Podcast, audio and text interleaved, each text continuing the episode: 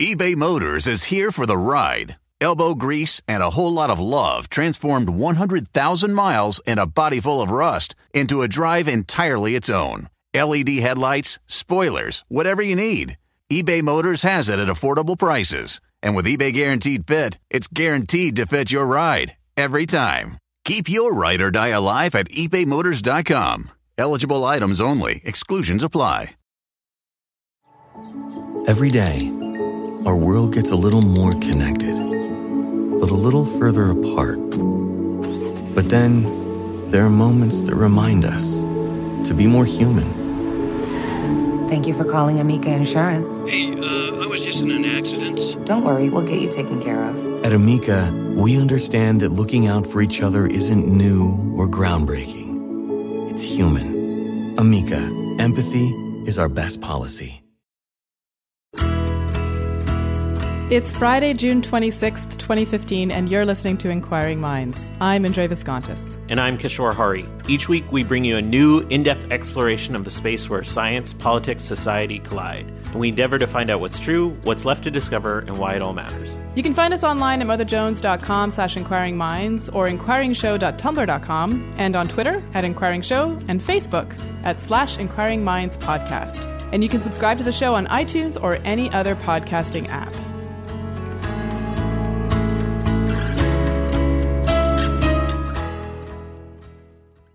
It's the end of June. It's our last episode on emerging technology for the month. And this week we're exploring 3D printing, what it is and what it could mean for society. 3D printing promises to bring prototyping to the hands of almost anyone. So any almost any design that you have in your head, you can hold in your hands with a 3D printer, or at least that's the promise. So, in order to understand whether we've really come to a place in which 3D printing for everyone is a, a, possibility, and to understand what the impact of this might be, and of course the science behind it, I went to a conference held by O'Reilly called SolidCon. It's a conference on hardware, software, and the Internet of Things. And there I met two individuals whom I interviewed Will Walker from a company called Formlabs. Will is a sculptor, designer, and educator, and Formlabs is a company that came out of MIT and is bringing 3D printing to anyone who's interested in it. They even had a pop up factory at the conference, which they built in like six weeks. And while I was watching, they were manufacturing this wearable product uh, that I got to wear around the conference. So that's the first part of our interview for today. And then I listened to a keynote talk by the CEO of a company called Divergent Microfactories. His name is Kevin Czinger. And at the end of his speech, he unveiled what just might be the first 3D printed automobile. So my goal with these interviews was to give you a little bit of information about 3D printing and then talk about one application in more depth. Kevin was formerly the founder of an electric car company based down in LA called Coda, but in the four years that the company was around, they were only able to sell about 100 cars. In the process, though, Kevin came across what might be an even bigger problem that cars pose to the environment the impact of car manufacturing. So, hearing Czinger tell it, he argues that the pollution coming out of the tailpipe of a car pales in comparison to the environmental cost of producing the car itself. So, over its lifetime, an electric car could actually be worse for our planet than a gas powered car if manufacturing doesn't change. Well, this kind of blew my mind, and of course, makes us rethink our decisions in terms of buying an environmentally friendly car if there is such a thing. But Kevin argues that 3D printing actually provides a potential solution. And to demonstrate this, he focuses on the chassis, the framework of the car, um, essentially onto which all the other parts are built. So on stage, he was carrying what looked like a slightly oversized gym bag, and inside, he had managed to fit a bunch of tubes and nodes, but all that is necessary to build a chassis for the car that he unveiled. Tell me you saw a 3D printed car. Tell me you saw a 3D printed car. I saw a 3D printed car. Oh. it was pretty cool. So, technically, just the chassis is 3D printed, but according to Czinger, it can be the most expensive and energy intensive part to produce. The car I saw looked super cool. It was lean and sleek with two seats, one in front of another, like a tandem double stroller if you have twins or two kids that are young, um, and doors that open upwards like the DeLorean. Although the vehicle itself was much more curvy, where, whereas the DeLorean is angular. Um, we'll put up a couple of photos of it on our Tumblr page. The car has a 700 horsepower engine, so this is no like wimpy little car, and goes from zero to 60 in about two seconds. But it only weighs about 1,400 pounds. So this framework or the skeleton is the key feature or innovation here. And Czinger's idea is that everything else can be customized, and in fact, that that's one of the real strengths. This means that in different parts of the world where people might have different needs or different desires, these cars can be manufactured almost to spec. And instead of spending a billion dollars building one factory that has to then produce thousands and thousands and thousands and thousands of vehicles, he actually envisions many, many cheaper micro factories, none costing more than, say, $20 million, popping up and making different versions of the car, kind of customized to the location. And the reason that he could do this is because of this 3D printed chassis. Oh, I like car on demand. That that's a new service uh, that goes a little bit beyond Uber, I think. Yeah, absolutely. I mean, so I just I want to stress again that you know we are doing this these series of segments on emerging technology, so we're not condo- you know, we're not promoting any one of these products. I-, I don't know anything about whether or not the Blade can actually drive. I don't know if it's a good car. I don't know if if uh, Kevin's company is something that you know you should invest in or that you should buy products from. But what I really think is interesting is the vision and the science and technology behind what they're trying to accomplish. Seven hundred horsepower and fourteen hundred pounds makes for interesting math too. It's pretty cool. So that'll be our two interviews for this week. Uh, but before we get to Science in the News, I actually wanted to let our listeners know that we have a guest in the studio today. Uh, this is Matt Quinn. Hey. uh, Matt, if you hear any clicks, is taking photographs of us uh, for a website that he runs called Ways We Work. And so Inquiring Minds is very proud to be featured on this website in a few months, uh, where he covers, and he and his partners cover all the different ways in which people work. Yeah, and I'm excited to be featured on there because you're going to see the completely smooth linear process that this podcast always comes off in. Exactly. Yep. So, anything catch your eye this week? On Friday, I saw Inside Out, another fantastic Pixar movie that made me cry more than uh, a few times. I loved it. I saw it with my son, and uh, I'm not going to reveal any spoilers. But we all know it's like, what if feelings had feelings? Yeah, that right? That's pretty much it. And so they're inside the brain, and they spend a lot of time talking about memories, and uh, they basically depict memories like almost every other movie depicts memories. Like there's this sort of hard drive kind of storage, and you have limited capacity, and you eventually throw away memories. And I was reading a news article in Wired this week is can our brains fill up with memories? Like, is there a limit? And this is an interesting question, and it's also interesting to talk about this with you since you've studied memory a fair amount.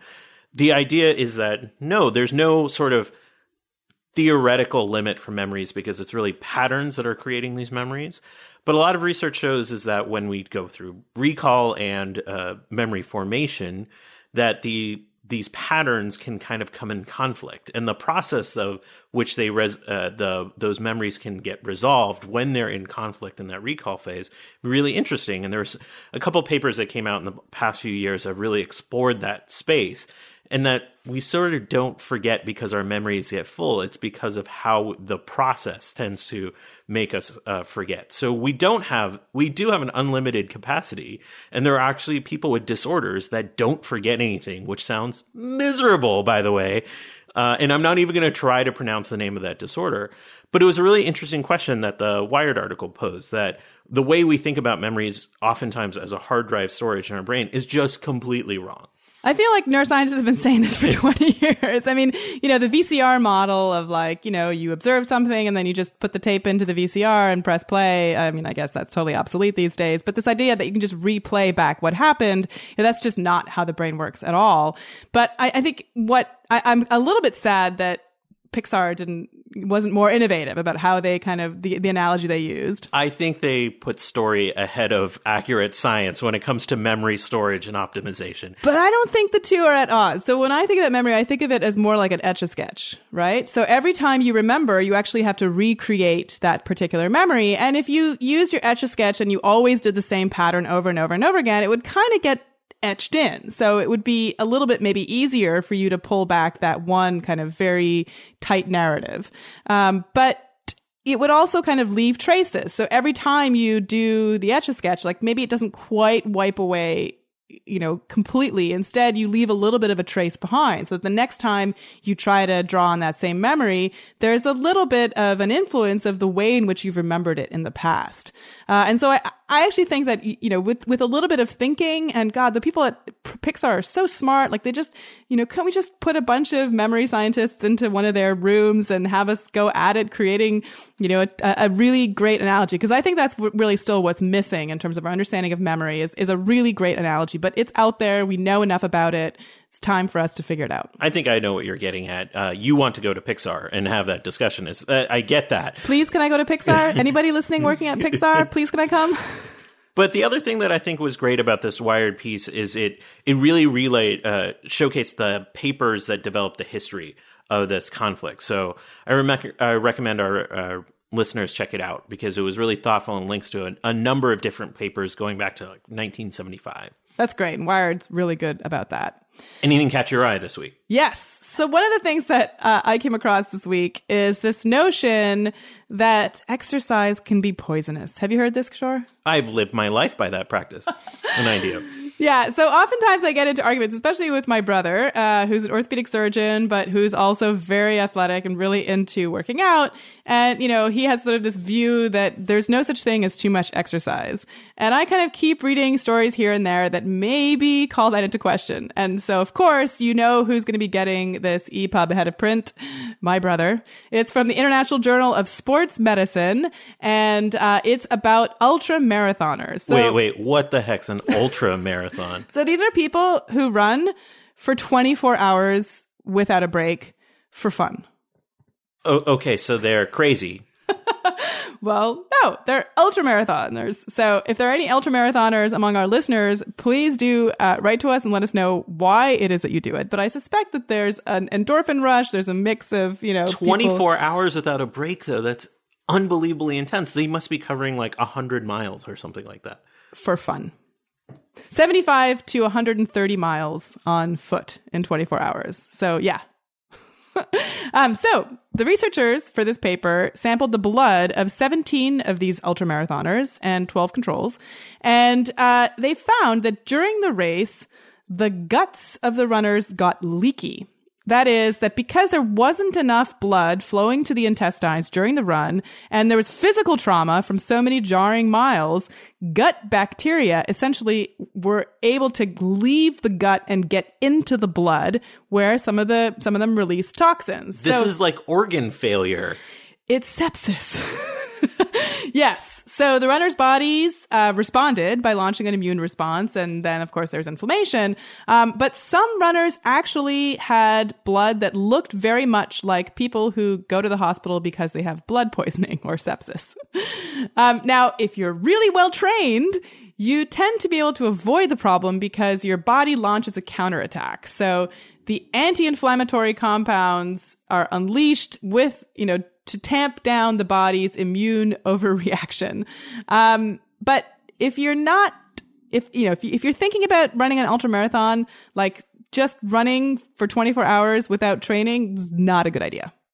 But it says, you know, and, and the authors found that even just four hours of activity is extreme enough to kick off this chain. Is this the kind of thing where uh, understanding what's triggering that um, that response, the anti-inflammatory inflammatory response in humans, could actually be beneficial to other areas, or is this really like the, just the study of outliers? I mean, you know, all information is useful. We never know the implications of any, any one study, but I, I think in this case, it's a pretty specific case. I mean, I, I don't know that you can extrapolate, you know, leaky gut bacteria leaking from your gut as a result of physical trauma and lack of blood flow. I mean, you know, those are pretty specific conditions. This is really motivating me to exercise tonight.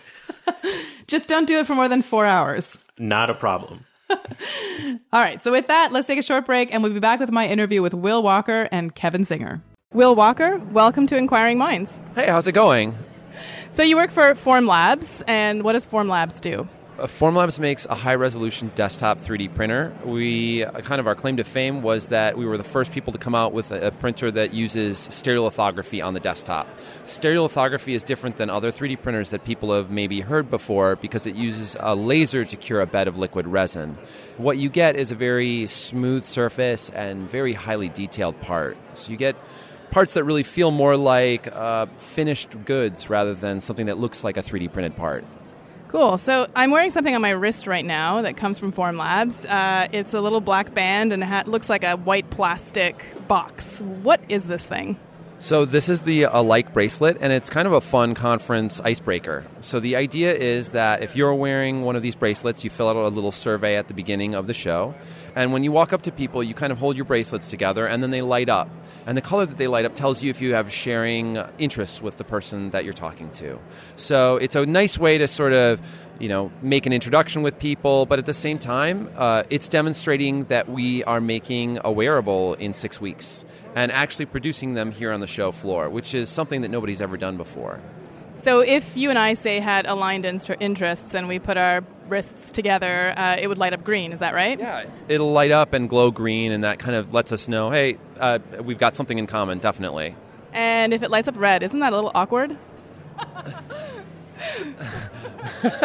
I mean, okay, so we were also thinking that like it would be great if it like had something like, oh, well, I actually saw the Road Warrior like seven times, and you saw it six times, and it was like lighting up based on that. I mean, uh, so the key I think that you want to think about is not that this is like a polished product that's totally finished, but it's a work in progress that people developed, you know, in a blisteringly fast time frame. I mean, literally, we had two people who had to fly to China, work on circuit boards, work on injection molding. At the same time, here in the US, we were doing the early 3D printing and the design work. We were designing the factory floor print. We were creating circuit boards. We were debugging software, and all of this came together here at Solid. So we were really able to put together a product in six weeks, which, I mean, who does that? And that's, of course, the promise of 3D printing that you can get a prototype very quickly, that you can get your idea from inside your head into a, you know, at least a, a product that you can interact with straight away. Um, what do you see as kind of the is that is that the real promise of 3D printing, or do you see it going beyond that?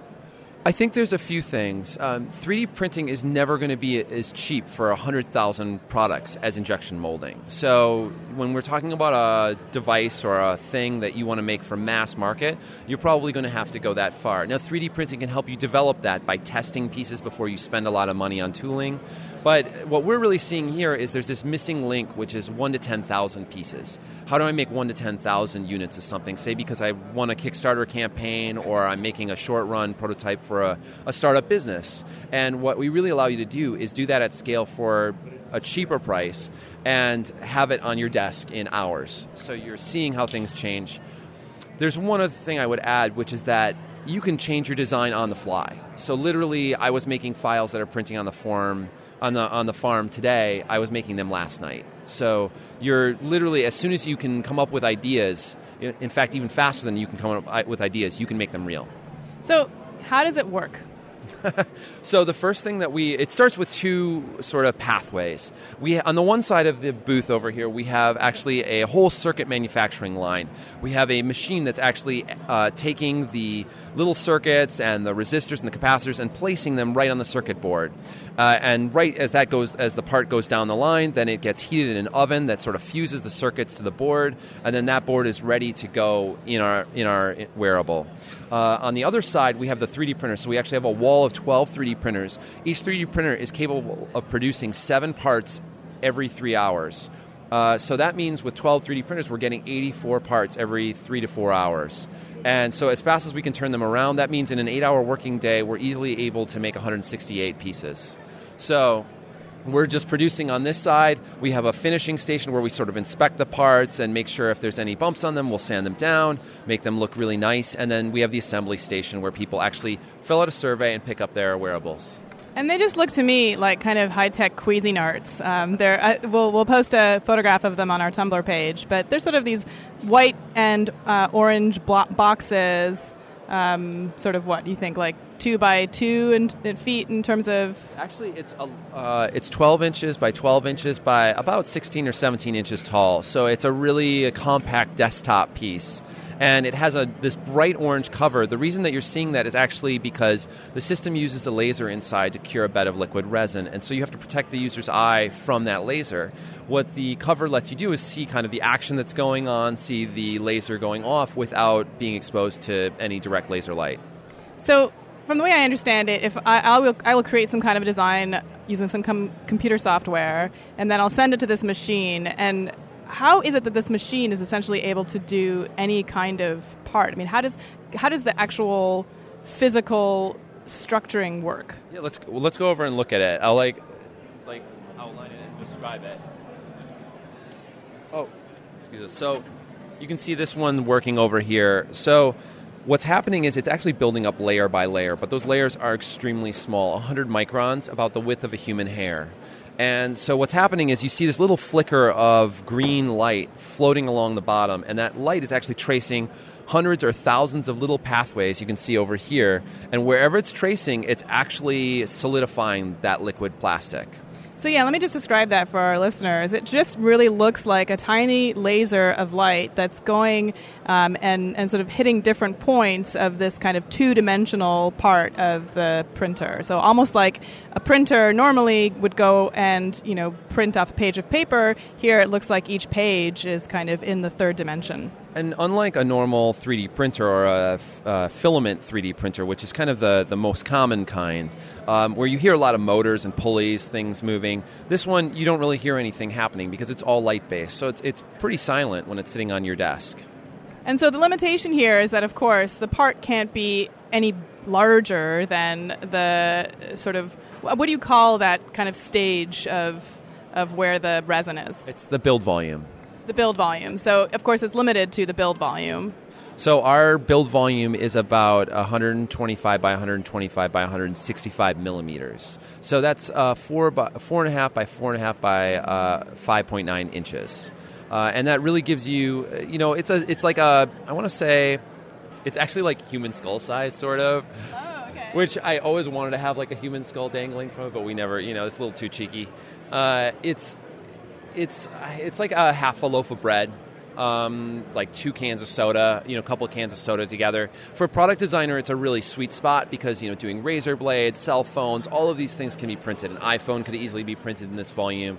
Um, it seems to be where all our consumer electronics are going is into that small form factor, and that's about what the size that we print. So let's talk about the actual um, stuff that it's made of. What are the materials? Are they harmful? Do, should we worry about the waste that it's creating? Sure. Okay, so uh, 3D printers, uh, this kind of 3D printer uses an acrylate photopolymer. So when it's cured, it performs very similar to acrylic. Uh, it's important to know that when you're handling the liquid resin, that you want to wear uh, wear neoprene gloves, like the kind that you'd wear in a, in a hospital, or you know, um, just generally speaking, normal gloves. And in terms of using the material once it's cured is actually um, it's actually quite hard and solid, and then it's safe for contact and safe to use. And is there heat involved? I mean, it looks like it's all melted. So is that is it gonna, does that need to cool down? How does that work? So in this case, the the resin actually it it went. This is kind of an interesting fact. It does heat up when you're curing it, but it, not by a lot. Um, generally speaking, it doesn't involve heat. There's no heaters built into the system. It actually works at room temperature and at basically the way that your office would work. So if I then wanted to print my little plastic thing and then make it a kind of consumer electronic or a little robot, then I would go over to the circuit board machine, right? So what's sort of the next step once you've got your little plastic thing? Sure.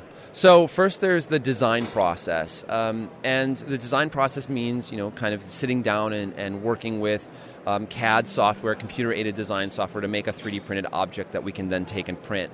On the other side of the factory, you have a circuit manufacturing line, and what you really need to work with there is uh, circuit di- diagramming. You know, you've seen people who work with circuit boards and they solder things together. Essentially, what this is doing is miniaturizing that. So first, you work out your idea sort of on the large scale, where you know you can use inexpensive components and join them together and solder them to prove your idea works, and then you take that and turn turn it into a circuit board. Typically, that's done by um, out party services. In this case, we have a company, Seeed Studio, that is actually doing it here on the floor. So it seems like 3D printing has kind of taken off in the last few years. So, what was the big scientific or technological leap that made that possible? I think the real change in the industry was that you had a, a number of key patents that expired, and that allowed uh, a sort of democratization of this technology. It used to be to get access to this technology, you had to be Lockheed Martin or Boeing or an aerospace company or you know a defense contractor. And what we've really done is take this very expensive locked up technology and bring it to the general public. Um, and to bring it to anybody who has sort of a dream about a prototype, an artist, you know, character designer, uh, and let them really feel their their creations. Um, you know, there's a whole category of people, particularly in Hollywood, here in California, who do digital design and they've been doing it for decades, and they never had the chance to feel what they make. They've always been dealing through a glass screen, and this allows them to actually reach out and touch their character's face and that's to me, you know, that active creation, making that active creation uh, available for more people. I think that's really that's really the story of what Formlabs is doing. And so here you have all of these people wearing wearables, and mine you you mentioned is very plain, uh, and you asked if I wanted to customize it. So let's do that. How do I customize my wearable? Okay, we're going to walk on over to the final assembly, uh, the final assembly table, and we're going to pop the top off of your wearable. We're going to see the electronics inside, and then we're actually going to pop uh, a customized uh, top on onto it. Sounds great. All right, great. Well, there we go. Just Line like back that. on my wrist. Yeah. Great. Well, now I have a much more fashionable wearable. Will Walker, thank you very much for being on Inquiring Minds. Thanks for having us.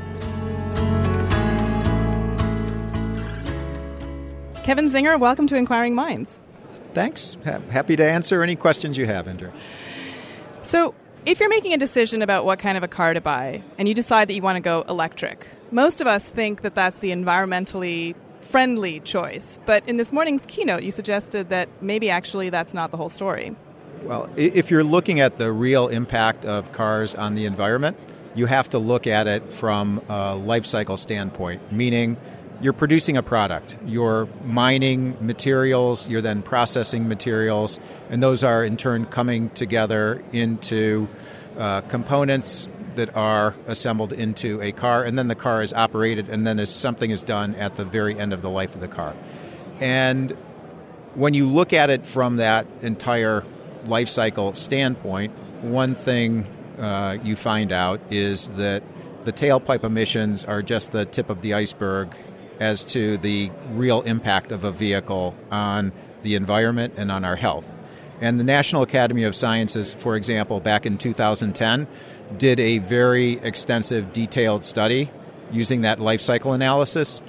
And it showed that depending on the electric car, electric cars also generate quite a bit of pollution, and in some instances are dirtier uh, than a regular internal combustion engine car. So you put up this really kind of amazing slide that, that showed exactly this. That if, if we just look at tailpipe emissions, sure, an electric vehicle might have less emissions over the course of the time of its being driven, but its entire process of manufacturing can actually have many times greater an environmental impact. And you also talked about how you know you had your son was in northern China and you know personally experienced the fact that the pollution in this one town you mentioned was 40 times what is considered safe. So is this really the impetus for you to start this new way of thinking about auto manufacturing or was there something else driving you to it? That is the main driver. Uh, you know, I uh, was one of the early electric car uh, pioneers and entrepreneurs, and you know, I believe that because a car didn't have a tailpipe, that it intrinsically was a clean car. The process of actually designing and manufacturing, running a physical plant, uh, both a chassis assembly plant and physically running a battery manufacturing plant, as well as having designed the battery system that was manufactured in that plant, showed to me that uh, you know I wasn't looking at the full picture. And obviously, I had a son over there who spent a, uh, a summer back in 2010 working on our chassis assembly plant in Harbin, which is in northeast China.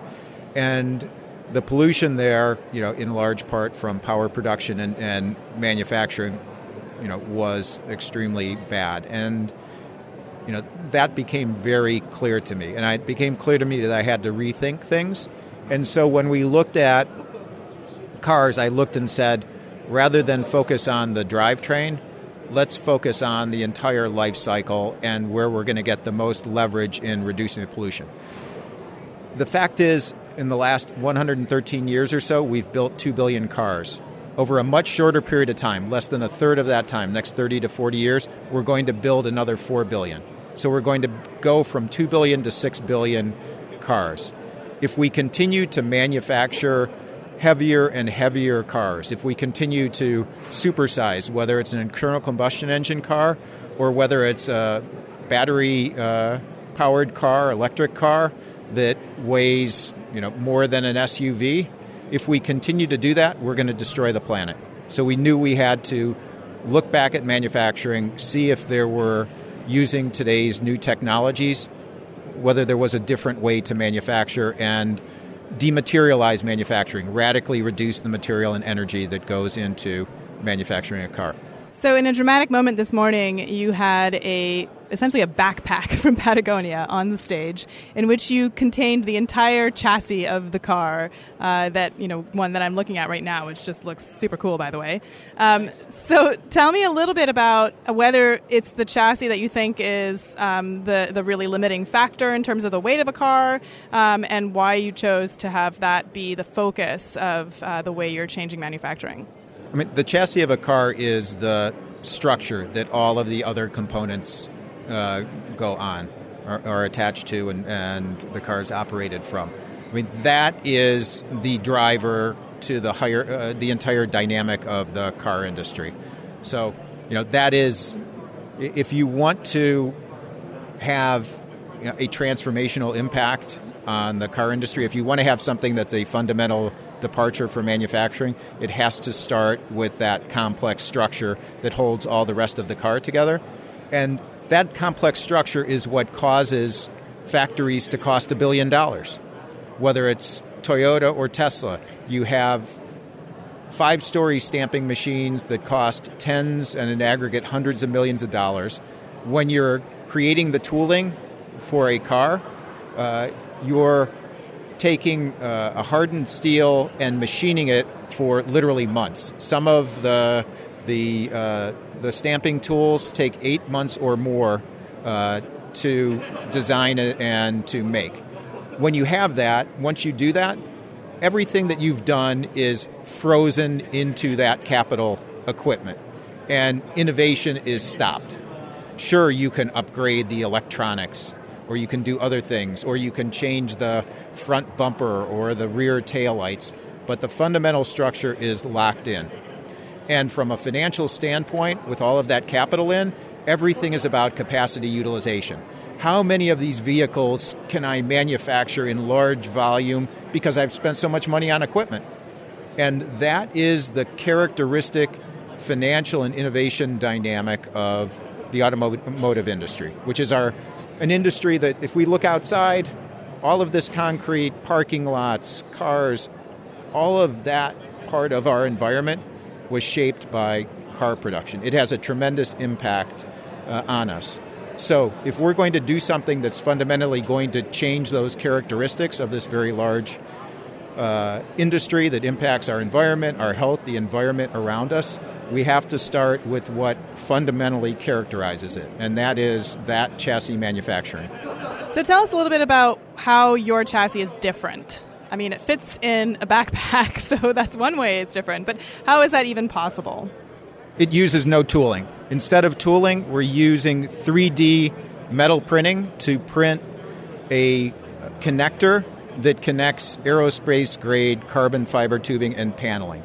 So when you look at 3D uh, printing, uh, 3D printing uh, allows complexity to be free. So there are a lot of features that make the node, the connector that I'm talking about, that's 3D printed, replicable and scalable, and allows uh, you know instantly that connector to use epoxy to you know uh, in a replicable way join the tubing and other structural parts to the, the connector That's free. When you increase uh, volume, though, it increases time. So you want the, the time it takes to manufacture. It's actually called the cube problem. You double the size of a compo- uh, of a piece that you're 3D printing, it cubes the time it takes. So if it took four hours to manufacture something and you doubled the size, it would take 64.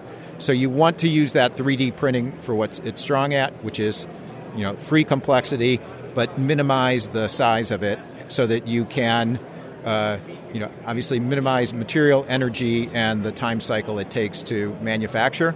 And then we've used uh, aerospace carbon fiber uh, tubing and paneling, which, because of the aerospace industry, we now have uh, planes, Boeing 787, the, the Airbus 380, that extensively use carbon uh, fiber uh, as a structural component. That's brought dramatically, dramatically brought down the price, pricing for this. And so this car actually has a couple hundred dollars of carbon fiber tubing in the chassis. The end result is that you can build a super light, super strong chassis that is uh, replicable and scalable without any of that super expensive capital stamping equipment. And you can build it super light with, you know, much less energy and much less material. So this chassis, the entire chassis, instead of you know, I mean, some uh, uh, unibody construction chassis can be over a thousand pounds of metal. This ha- the entire chassis weighs 102 pounds, 61 pounds of aluminum, and 41 pounds of carbon fiber. So that's that's the difference. Doing away with that stamping tooling, radically reducing material and energy, making uh, you know object blocks that are standardized so someone can join them in a chassis that's anything from a two-seater sports car to a pickup truck.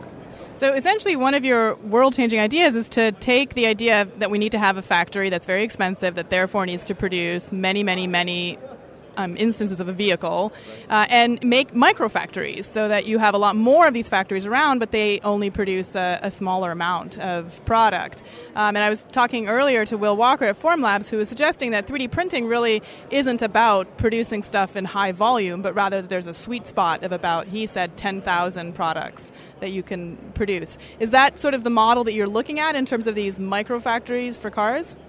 I think right now you can do uh, you can do volume uh, up to say uh, you know from a single microfactory you know up to the thousands of uh, you know individual uh, vehicles from a microfactory.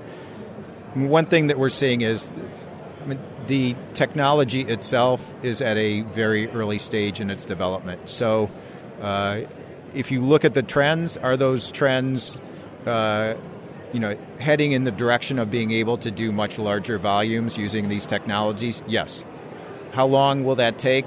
Uh, you know, we don't yet know. Uh, but is it possible that you know for very large volumes you could use 3D printing if you're using it you know strategically using its strengths and combining it with other technology? I mean, in my opinion, absolutely yes. So the car that I'm looking at here is gas powered. Is that correct? It's a biofuel car. Uh, if you look at the National Academy of Sciences 2010 study, by far the cleanest way to power a vehicle is compressed natural gas. Even if we were to max out all of our solar and, and wind and renewables, in 2030, you know, their study shows compressed natural gas would still be the cleanest way to do it. Because we don't have this infrastructure everywhere, we uh, constructed a biofuel motor, meaning the car has both a CNG compressed natural gas tank, so you can run it off of CNG if you have the infrastructure around, which you do in a place like San Francisco. But if you're driving a long distance and you don't think that there's going to be CNG stations around, there's also a normal fuel cell, gas tank in the car that allows you to run the car off of gasoline. So, so compared to uh, a competitor, how much lighter is this car than, say, the next well, I, biofuel I'd car? say if you're talking about a supercar, I mean, th- this has over 700 uh, horsepower, so the power is comparable to a, you know, Porsche 918 supercar, but it has one third the weight of a Porsche 918 supercar. And what's its zero to 60?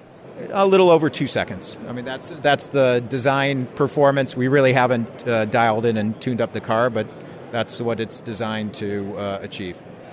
So, if you're in such a light car, I think for a lot of people, I hear that they drive SUVs because they feel safer on the road. Is that a completely misplaced view that a car that's lighter is going to be less safe? I mean, it depends how the car's uh, been designed. I mean, th- this this car itself, uh, the chassis is a track design chassis to survive a uh, very high speed crash. You know, but I'd look at things, uh, you know, from a big picture standpoint in a very different way, which is. Uh, you know, if you know the auto industry, you know we're now at a stage where all of the crash avoidance sensors that you would need to dramatically lower uh, car crashes and fatalities are there. So people like Bosch and big car companies, uh, Bosch is a big electronics supplier. We know we have ways for cars to communicate with each other to keep distance to avoid car crashes. So we should focus on crash avoidance. The second thing we know, and there was a National Highway Traffic Safety Administration uh, uh, report recently that showed for every thousand pounds of car weight uh, that we would take out of a car, we would reduce fatalities by 30%. So I think we as a society not only need, you know, if we're going to survive and prosper, to radically dematerialize, radically reduce material and energy inputs so we don't destroy ourselves as we go from two to six billion cars. But we also need to look and say, we can't create an automotive an automobile ecosystem where everybody's driving a tank because they think in a demolition derby type accident they have to survive you know uh, irrespective of what happens to anyone else we have the technology that allows us to have super light super safe cars and we have to move in that direction you know if we lack the willpower to do that because we're scared to you know be in anything except a big tank, you know, then you know we'll have had a failure of will to do the things which, as a society, will allow us to be sustainable. So I'm sure a lot of our listeners now are pretty jazzed up about this car. So um, when can they buy it, and how much will it cost? Well, the first phase of this is really to build a limited number of these in order to uh, perfect and standardize the technology. So, 18 months or so out from here, the plan is I'm not trying to be an automotive automobile company that provides cars to everyone. I'm trying to create a standardized set of tools and manufacturing platform and the training and support so that people can license that. Small teams all around the world and given whatever their local conditions are design and build cars that you know have radically reduced you know material energy and capital inputs cars that are suited to the local environment, the local economy, the local labor force, uh, and you know that's what we're looking uh, to do. I mean, we're going to over the you know next 50 years or so have 40 megacities in the world with tens of millions of people. Each of those cities has its own characteristics, its own style, its own workforce. Why should some mega factory somewhere that's stamping out the same cars, you know, have their cars dominate in one of those megacities. That megacity should find out what its you know Rio, Rio style car is, what a London style car is, what a Berlin style car is, what a Beijing style car is, and employ people and style and creativity and understand also what is the individual fitness requirements for a car in that environment and then manufacture for it. And that's where 3D printing comes in, where it makes this available for you know anyone to put on their own individual stamp. Is that right? Well, you need to, I mean, to take uh, building objects that are 3D printed and have a manufacturing platform to construct them uh, together. But 3D printing is a you know key and necessary uh, technology component of that kind of manufacturing platform. Well, thank you very much for being on Inquiring Minds, Kevin Czinger. Thank you. Indra, you're at a, a, conference with probably hundreds of 3D printing companies, all touting uh, this incredible future of rapid prototyping. But I've been hearing about 3D printing a lot for a number of years now. It, does it live up to the hype?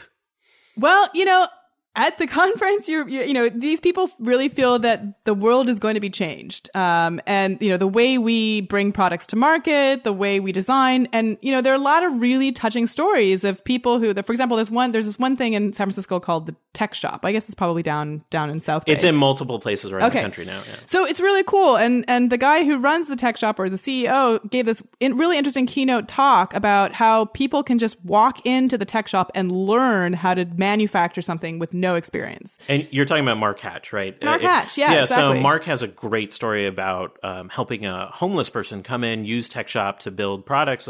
It's totally uplifting. And what did you tell me last week? Anecdotes aren't data, isn't the plural of data. So Plural of anecdotes is not Yeah. data. Let's get it right. I know I did it. I made it joke. Um, Oh, sorry. The the but the point of it is that we I could see the utility for manufacturing companies, no no question. But then there's been this push for consumer use too. And when I talk to people that I know and you know just generally talk around what people have printed, they talk about well, I made like a little action figure of myself uh, or I made you know a soap dish for my house. It's never anything that rises above uh, something I would consider fad. It's not rising to the point of utility. Yeah, I mean, it's not like I don't. I don't think every household is going to have a 3D printer anytime soon. And you know, when Will Walker kind of walked me through, pardon the pun, you know, the way their 3D printers work, you know, I, I did notice that the first thing he said is you need to design what it is that you want, and you need to use AutoCAD. And like that's not for everyone, right? I mean, that requires training. It requires you know sitting down and learning how to use the software, having the you know ideas that it's it, it's not that trivial to do. And so you have to have the motivation and the sort of desire to put in the time to learn the software and to do that. And then ultimately the, you know, you're still limited by the materials, right? So it's going to print you something that's plastic. So, you know, that particular printer. Now I know there are different types of 3D printers that use different materials, but you're not going to have one printer that's going to have access to thousands of different materials, I don't think anytime soon. Well, let's talk about 3D printing for science then, uh, for a different type of user.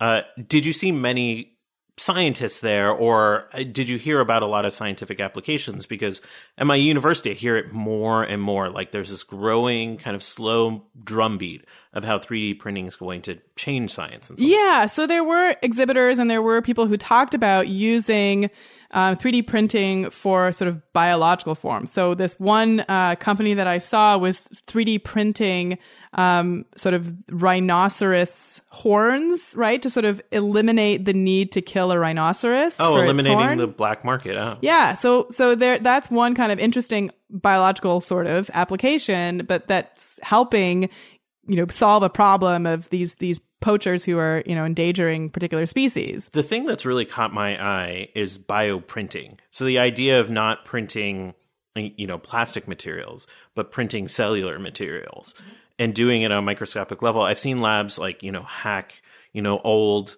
uh, inkjet printers to try to illustrate this purpose. What's exciting to me about this is the way you can, you know, sort of layer that material and then gr- grow it and culture it gives you like such specificity in sort of how you design different sort of cellular conditions. I'm really excited about the potential of that and uh and the automation that potentially brings. And and that's what really is thrilling for me is the automation and if 3D printing in in a biological use follows the same open source model that we've seen in a lot of sort of consumer uses for it, then you could imagine somebody uploading a bioprinting of a sort of a cellular design schematic to Thingiverse, another lab downloading it and using it right away. That sort of rapid transaction we haven't seen in science in this kind of way. Now, I've seen nothing indicating that we've gone anywhere with it. Um, I talked to a group in at Lawrence Livermore Labs that are trying to use this kind of technology to 3D print certain cells for sort of like a corneal implant sort of re- reproduction, which was really interesting. But they're nowhere. Like we're in a very basic research kind of phase with it, uh, where everyone's saying words like 10 years, which is code for like forever in science. Uh, but I was really thrilled about uh, about what that potentially means for automation. So, I mean, do we have to worry about the megalomaniac who's going to start 3D printing embryos and clone himself or herself? And I mean, is that like Come on, you know the technology's not there. Like I know it's not there, but is there is there something about 3D printing that in in biology that is better than just you know, manufacturing cells in other ways? I don't know the answer to that. I think that's a really good question.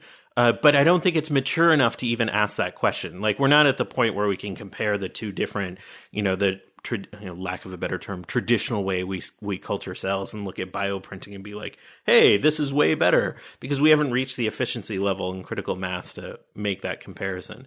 So I think the investment in it is fine for now, and I don't see like millions upon millions of dollars being poured into this uh, segment of the industry. But there are a lot of startups, especially here in the Bay Area, that are doing some crazy things that I didn't think were possible. There's a, a startup that I recently heard about that's 3D printing genetic fragments of DNA.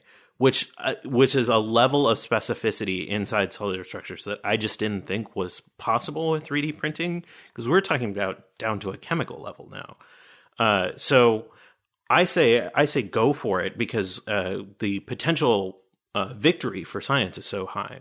Yeah, I just I don't know how yeah how democratized that part of it is going to be. You know, is it just going to be very still? It's going to be a specialist tool. Well, scientists are specialists, and yeah. that's why I also see a lot of 3D printers around. Is because all of these labs that I tend to walk through, especially at my university, they have specialized equipment and specialized tools. The idea of having a 3D printer there to help you rapidly prototype and potentially use these components um, within other larger systems actually makes a lot of sense. Um, uh, to just sort of speed along research rather than going out and getting that specific part created, which can take months and months and months. And hopefully that will lead to more of a socialism within science as opposed to capitalism, which, you know, does, is not a great model. Oh, wow. We're going to get some mail about socialism in science, Probably.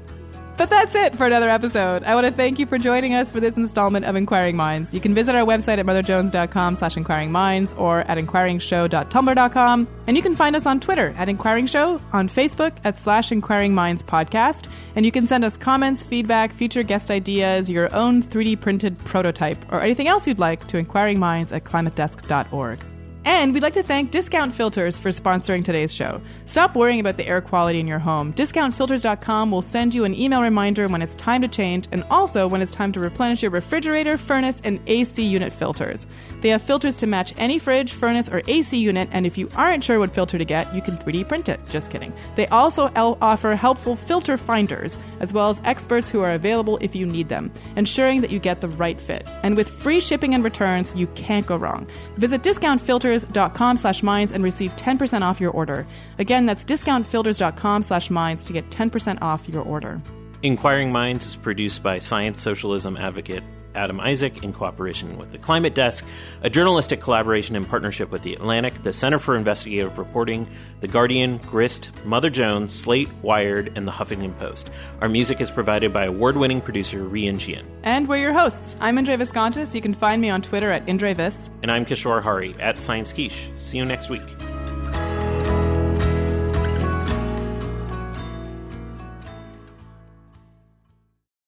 At Amica Insurance, we know it's more than just a car. It's the two door coupe that was there for your first drive, the hatchback that took you cross country and back, and the minivan that tackles the weekly carpool. For the cars you couldn't live without, trust Amica Auto Insurance. Amica, empathy is our best policy.